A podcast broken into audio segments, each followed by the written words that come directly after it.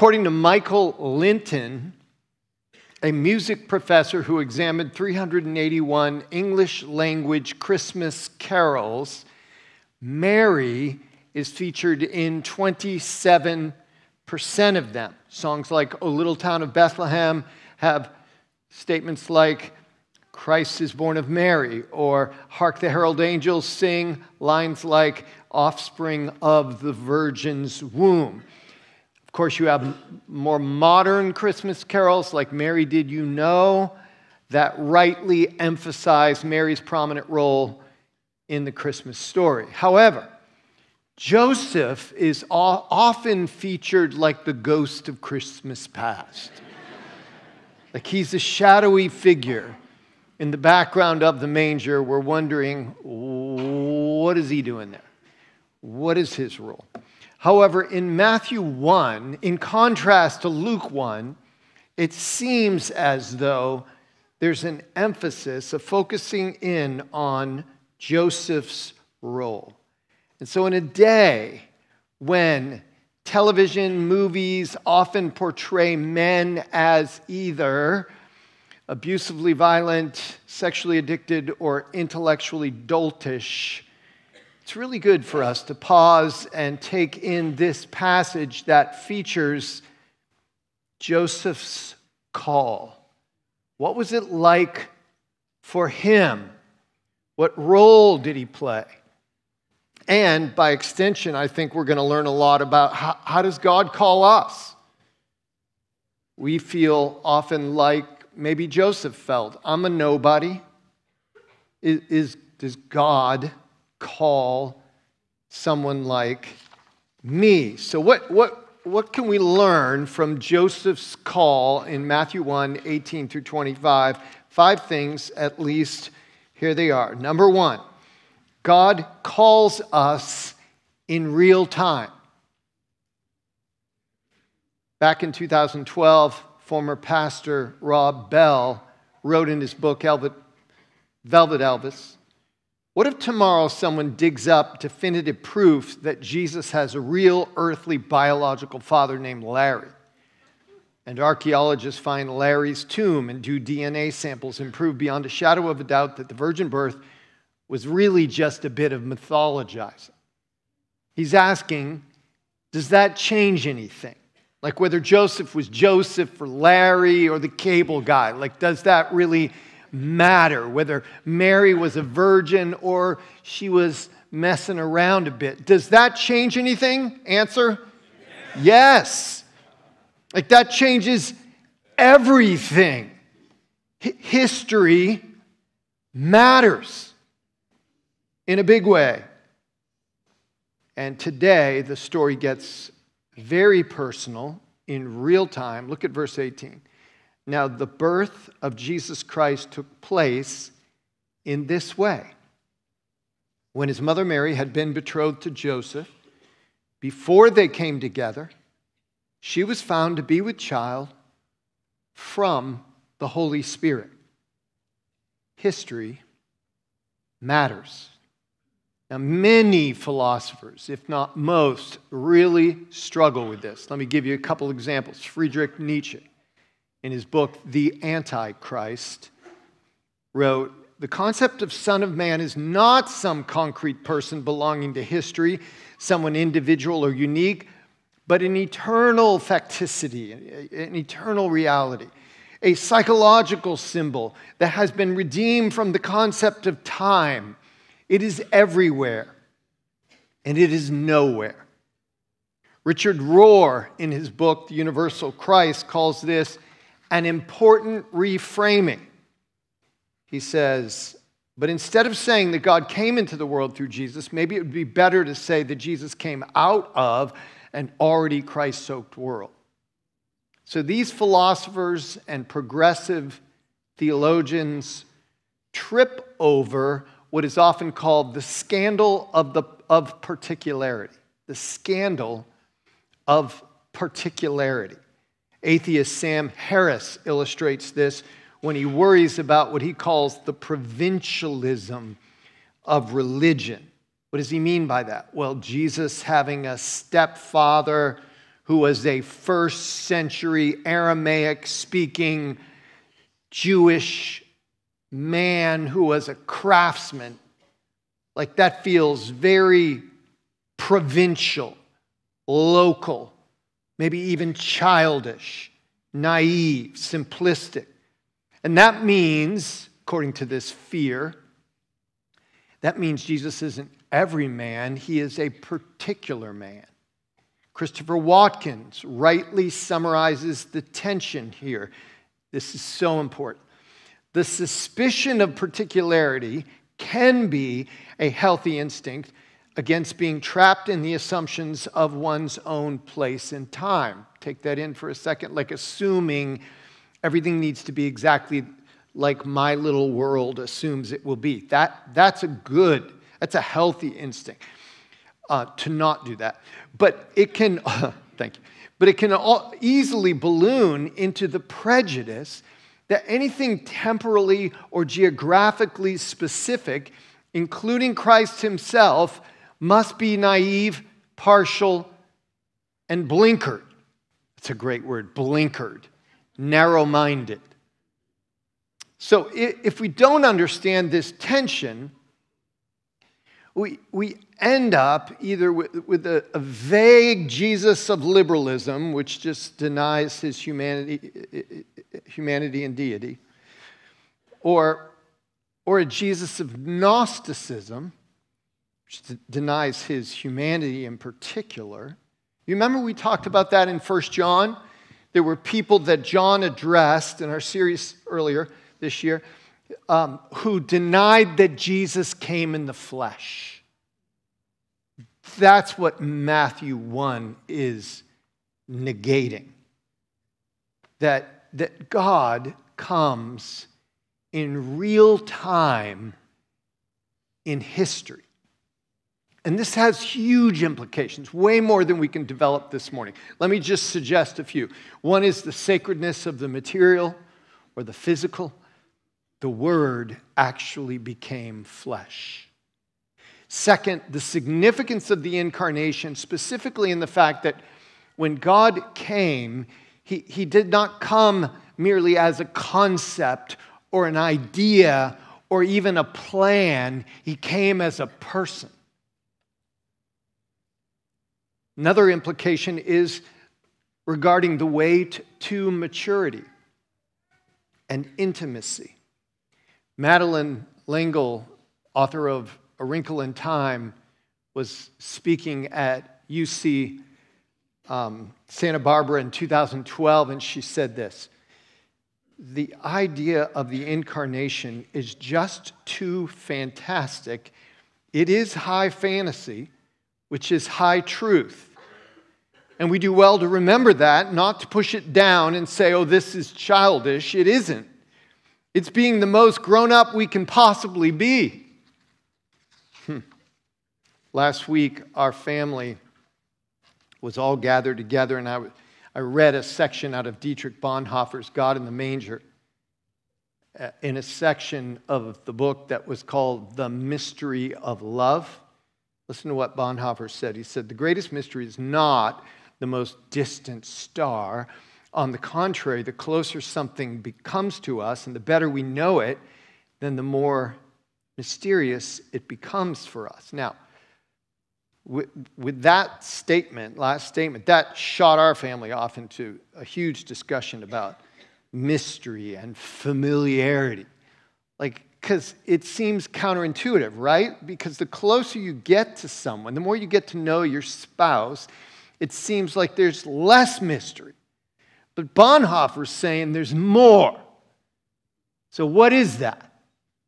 Well, the key is understanding the whole context of the discussion is the mystery of love. Whoa.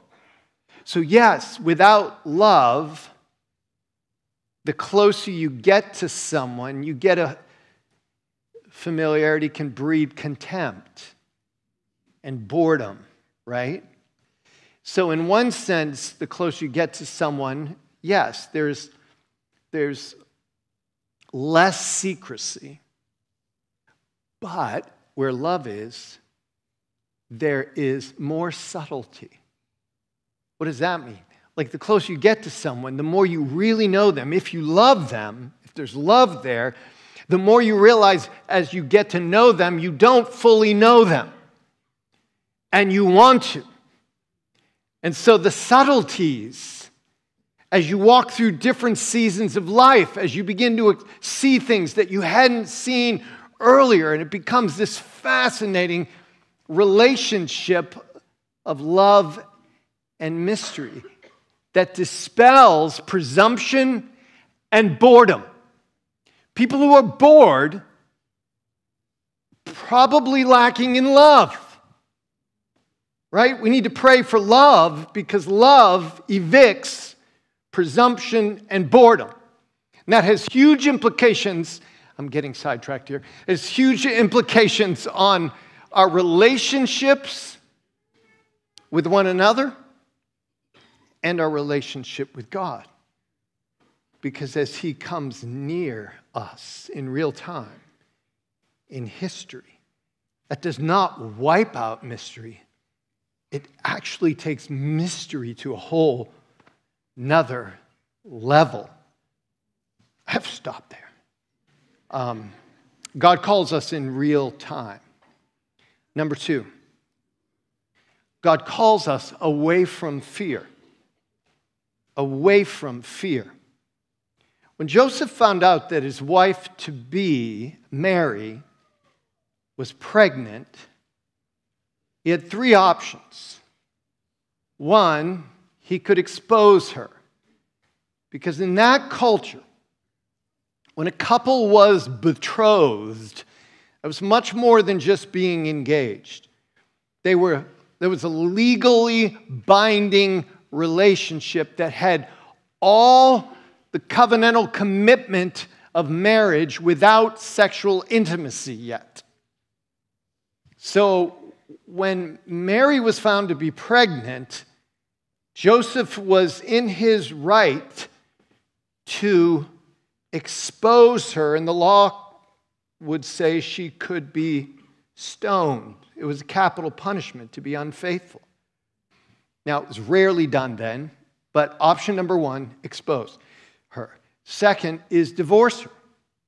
He could wipe his hands clean, end this legal relationship, and not mess with it. Third option, marry her and absorb the shame for her apparent adultery. Verse 19 and her husband Joseph, being a just man, un- unwilling to put her to shame. So he's rejecting option number one, resolved to divorce her quietly. So he's leaning toward option number two. Joseph apparently loved Mary. He did not want to harm her, but he also was struggling with how, how can I ignore her unfaithfulness. If she's going to be unfaithful when we're betrothed, what is, what is our marriage going to be like? It, it seems like Micah is, uh, Joseph is a Micah 6 8 guy. Remember Micah 6 8? He has told you, O oh man, what is good, and what does the Lord require of you but to do justice, to love kindness, to walk humbly with your God. It, it's pretty easy to do one or the other. Do justice. Many of us are black and white, right and wrong, give them what they deserve, people. Or it's easy to be kind. Let's just, you do you, I'll do me, no judgment. We just get along and ignore any problems.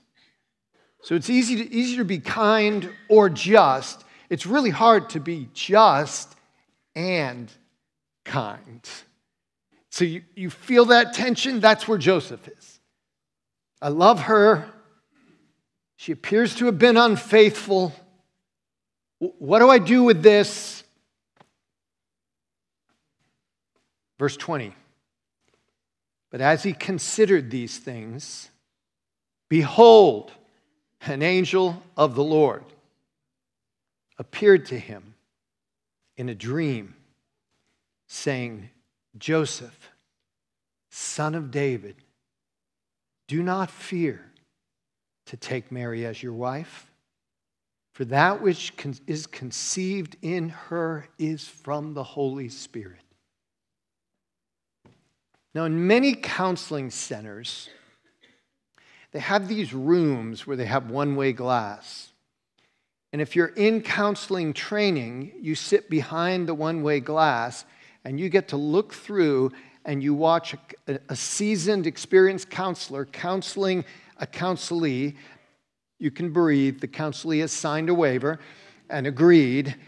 And it, it, is, it is a fascinating experience because you're watching in real time this counselor asking really good questions that you might not have thought of, listening well, and then drawing out things that you might not even have known to look for. And, and you're getting to watch this actually happening. And I feel a little bit like that experience when I'm reading this. The angel is counseling Joseph at a moment when he's heading with certain presump- presumptions in one particular direction, and the angel is counseling him to consider, reconsider. Like you'll see it as the angel is drawing Joseph away from fear. What fears might Joseph have had?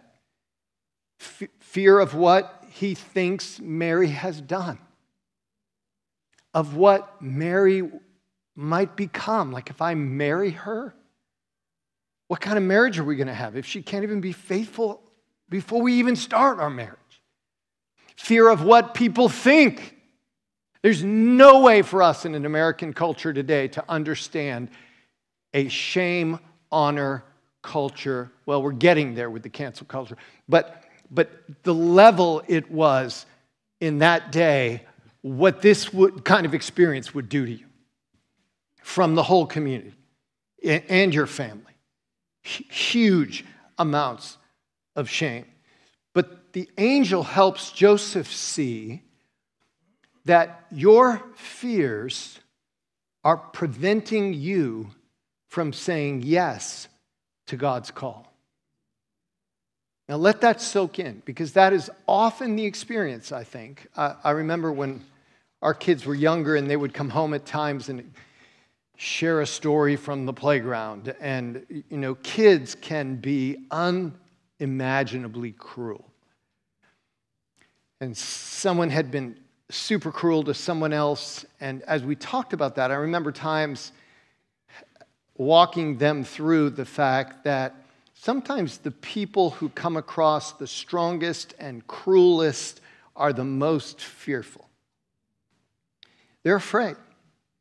They're afraid of being viewed as weak. They're afraid of losing control. They're afraid of, and as adults, that doesn't change, right? Like when we snap at our spouse, we disrespect our parents. Like if we'll step back and say, What am I afraid of? Am I afraid of being disrespected? Am I afraid of being misunderstood? Am I afraid of losing control as if I have control? What, what, what, am, what am I afraid of? So the angel is counseling Joseph to see that the thing you fear is from the Holy Spirit. Let that soak in. In other words, you could say it this way God's call is often hidden behind the thing we fear.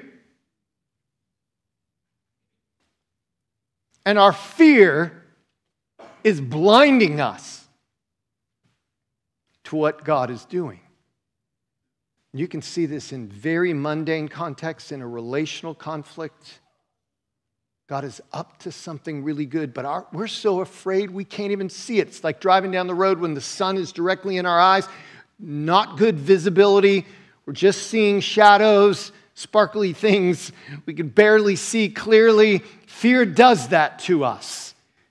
And the Spirit is saying, Joseph, I'm up to something really good here. Your fear is blinding you.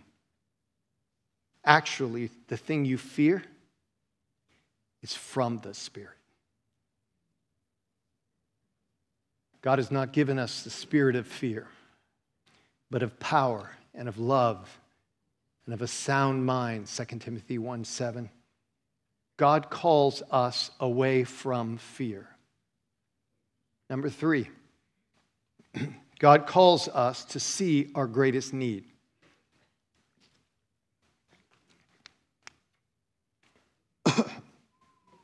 The angelic counseling session is still happening as Joseph is told what the Spirit is up to. I love the pronouns of Matthew 121. She, Mary, will bear a son, and you, Joseph, singular, shall call his name Jesus, for he, Jesus, will save his people from their sins. Now, people today generally don't like to talk about sin. We're okay with talking about relational problems, got a complicated past, messed up family, maybe even a psychological disorder, health, financial problems. All these are important.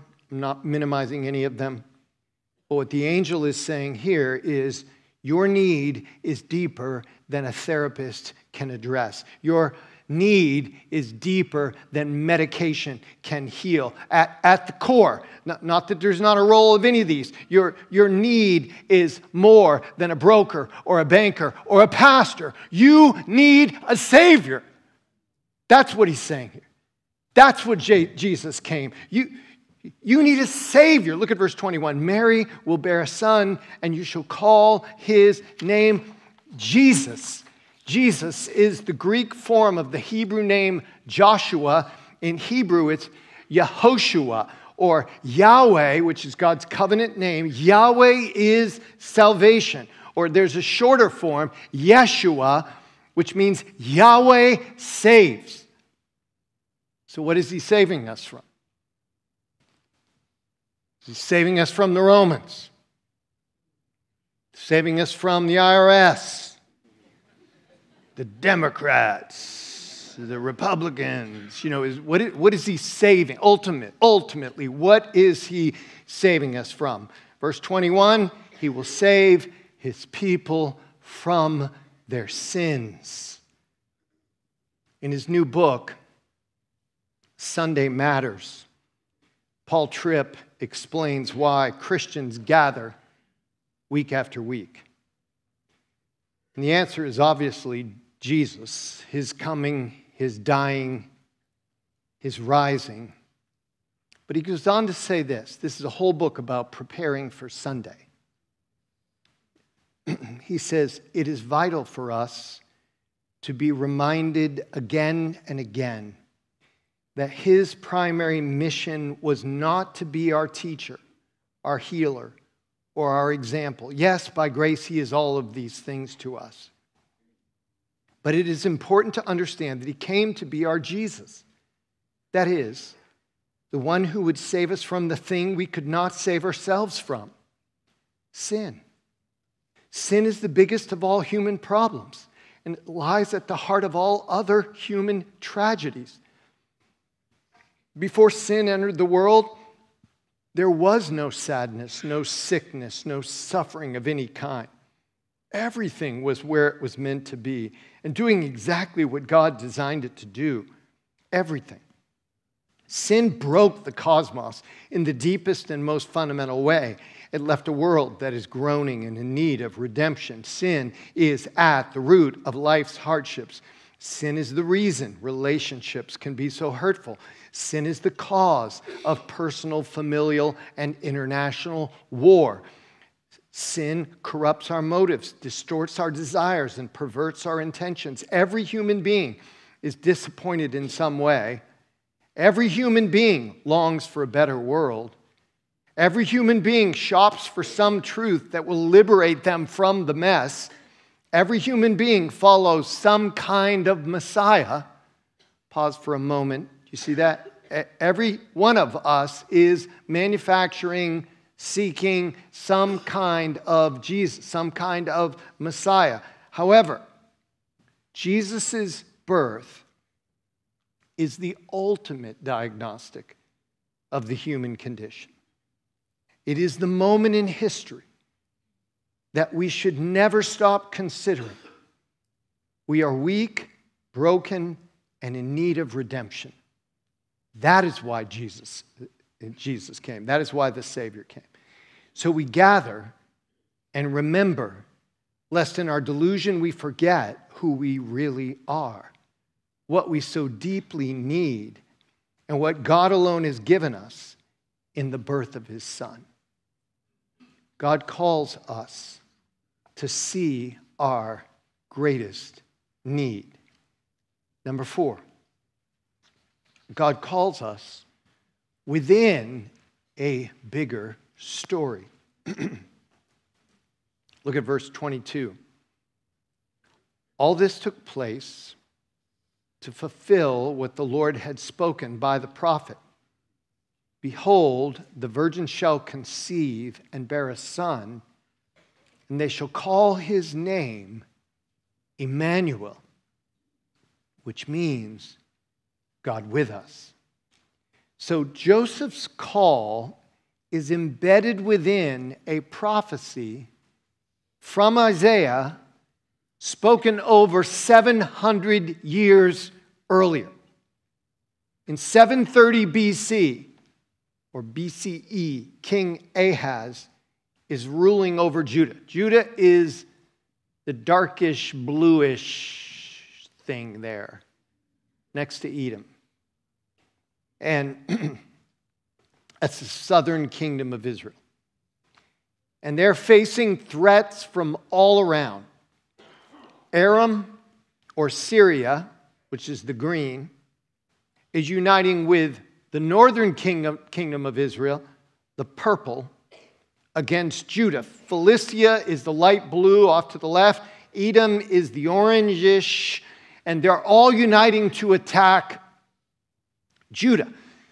But rather than repenting and seeking God's help, King Ahaz, King Ahaz is the king of the bluish Judah. King Ahaz offers up his first son as a sacrifice to Molech and then turns to Assyria, the big kingdom to the northeast, and asks for help. So Isaiah confronts King Ahaz, who is terrified. Isaiah 7 2 describes him like a, a tree in the wind, shaking for fear. And he, he promises that this alliance against King Ahaz and Judah the Blue is, is not going to be successful. But then he gives this, this wise counsel, 7 9 if you are not firm in your faith, in faith, you will not be firm at all. Like Ahaz, you're, you're trying to find security in things that will never provide security. You're always going to be insecure. And then he issues these, this famous prophetic, these pro- prophetic words. Isaiah 7:14. Therefore, the Lord Himself will give you a sign. Behold, the virgin shall conceive and bear a son, and shall call his name Emmanuel. Now, there are a lot of linguistic debates around this. There are even some short term fulfillments, like Isaiah's wife had a son. So people think, ah, that, that's the, the fulfillment of the promise. But anyone who looks at the whole section, 7 through 9, and you see Isaiah addressed Judah, and then Isaiah addressed Israel, and it's all connected. You quickly see that there is no immediate fulfillment that actually comes close to fulfilling Isaiah's promise. Even the description of the sign back in chapter 7, verse 11, as high or deep as Sheol Sheol and as high as the heaven. This is a sign that is not just a normal birth. The house of David is fading. Darkness is closing in. You can see on the map, Judah is surrounded. But Isaiah goes on to say in 9 2 the people who walked in darkness have seen a great light. Those who dwelt in a land of deep darkness, on them has light shone. He continues, For to us a child is born, to us a son is given, and the government shall be upon his shoulders. There's no Isaiah's son that can fulfill this. And, and his name shall be called Wonderful Counselor, Mighty God, Everlasting Father, Prince of Peace. Of the increase of his government and of peace, there will be no end on the throne of David and over his kingdom to establish it and to uphold it with justice and with righteousness from this time forth and forevermore. The zeal of the Lord of hosts will do this. This is the child. The virgin shall conceive. He is God with us. Imagine Joseph, a, a simple craftsman, being swept into this massive story. God calls us within a bigger story. One more, number five. God calls us to a costly obedience. To a costly obedience. Verse 24 When Joseph woke from sleep, he did as the angel of the Lord commanded him. He took his wife, but knew her not until she had given birth to a son, and he called his name Jesus. Yahweh is salvation. So notice how God's word transformed Joseph's plans and then energized his actions. He would not divorce Mary, he would marry Mary, but this included some huge sacrifices. So he was now absorbing all of her shame people would say, Oh, Joseph, you were the one. You're admitting guilt now. Also, he got all the shame without the pleasure. There was no honeymoon, no first night, no sexual intimacy until a long time later after Jesus was born. So, anybody who thinks the only way I will know the call of God is if it's completely peaceful and pleasurable and understandable. Was that Joseph's experience at all? No, no, none of those things were resident in this, in this call. However, and, the, and this is so important because I think this brings everything we've been learning together. Costly obedience, true costly obedience, is, is not the result of some finger pointing, shame producing, guilt driven action. Costly obedience is the joy and the privilege when you know God has revealed himself in real time. He has proven his love in sending his son to meet your biggest need. He has swept you out of your little narcissistic, in, in, enclosed and trapped story into his big story. And our obedience is simply saying yes to all that God is doing as He's calling us to Himself. So Joseph, in the end, embraced God's call. Will we? Let's review. I know th- th- these are too many to take in all at once. So as I walk through these again, Ask the Spirit to put his finger on where you should begin. God is saying, I'm calling you in real time. Some of us imagine that if my life were different, God might call me. God isn't interested in your hypothetical life. He's interested in you and your real life in real time, right now, with all the mess and all the failure and all the what ifs. He calls us, He comes to us in real time.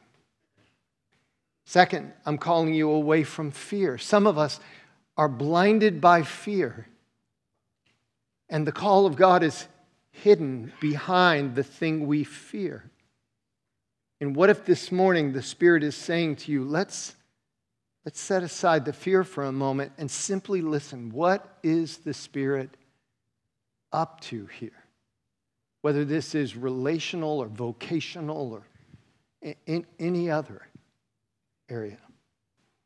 I'm calling you to see your deepest need today and throughout the Christmas season. I need a Savior more than anything. And when I have a Savior, it changes everything. Do you believe that? You will never lose the wonder of Christmas when you realize that right now I should be in hell but I'm not. I am swimming in the kindness of God. And the wonder never leaves when we realize this is what I deserve. My sin in the presence of a holy God deserves judgment. He hasn't given me judgment. He's pouring out kindnesses upon kindnesses. He sent his son to wash away my sin, to draw us to himself, and put me in an amazing family. I have everything I need. And that doesn't automatically remove the problems we're walking through, the struggles, the questions, the doubts, the, the fears, but, but I can go to God with them in a way that I could not if my sin bound and blinded me. Our deepest need is met. If, that, if, if you have not said yes to Jesus today, He is calling your name. He's inviting you to come, repent, believe. I'm calling you into a bigger story. The more we get lost in our own story, our little cell phone world, we can feel how claustrophobic it becomes. Can barely breathe. How narcissistic we become. And God is saying, like, look out, look up. It's one of the reasons we gather with a bunch of people who are very different from us, and we, we look away from ourselves and we sing songs that maybe aren't our favorite. And we have to listen to a sermon that I didn't choose to listen to, like that, the topics. But, but what we're doing is we're saying, God, show me your story. And, and you can feel the liberation as He sweeps us up into something much bigger than ourselves. And then finally, I'm calling you to a costly obedience. This means some of us have decisions to make now based on what the Spirit is saying to us. Will we say yes? Or, or will we ignore? And if we and ignore is a no. If the Spirit is convicting us, say yes. I will turn from that. If I need to go get help, it's, it's way better to get help and experience a little humility than to continue on in the bondage I've been living in. Obedience is, is costly. So, let's take a moment to breathe and pray in quiet and then I'll pray in a few minutes. You might want to walk over those to remind yourself, look over your notes, or the Spirit may have already spoken to you about something very specific and you want to pray into that. Let's take a few minutes and then I will pray.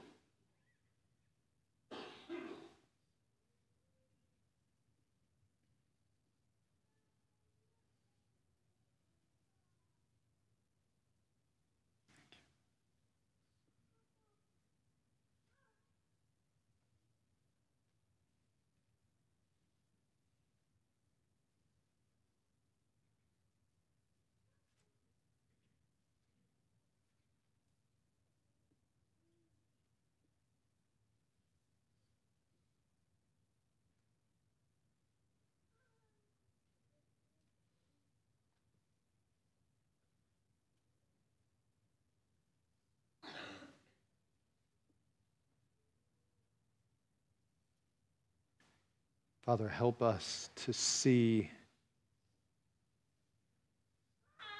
and even feel what it would have been like for Joseph. He, he had his life mapped out. He knew he loved Mary. It, it, the wedding was coming up. Everything was going to go a particular way. And then it all got exploded and changed. And that feeling of confusion, being stunned and disoriented and not knowing what to do. I think, I think we all know that feeling. Sometimes I think we know it too well. But Lord, you, you were there and you led him to a clarity. Not, it wasn't easy. It actually was very difficult. Lord, we pray that you would do that same work in our hearts this morning. We've got things kind of mapped out. We think we know what it should look like. And you're this morning speaking your word over us. For some of us, this is going to be disruptive, disorienting, maybe reorienting. For some of us who have not had a moment of repenting and believing, this, this could be a moment of saving. Jesus, you came to save us from our sins. So, Spirit, please continue to do your work among us. We, we want everything you have for us, Lord. We don't want our fear to blind us from what you are up to in, our, in a difficult marriage, in a, a, a complicated relationship, in a, a tough decision or vocational situation or health crisis, Lord. We don't want to miss what you're up to because our fear is blinding us. Like with Joseph, this is from the Spirit. You, you are up to something. Jesus, you have come in real time to forgive and to lead and transform us. We pray that we would experience that this morning. What then shall we say to these things? If you are for us, who can be against us?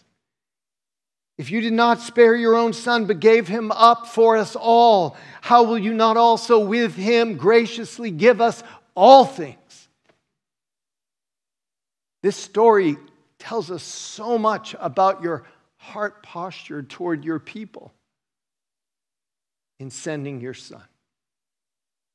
You, you, you, did not send him to condemn us but to save us.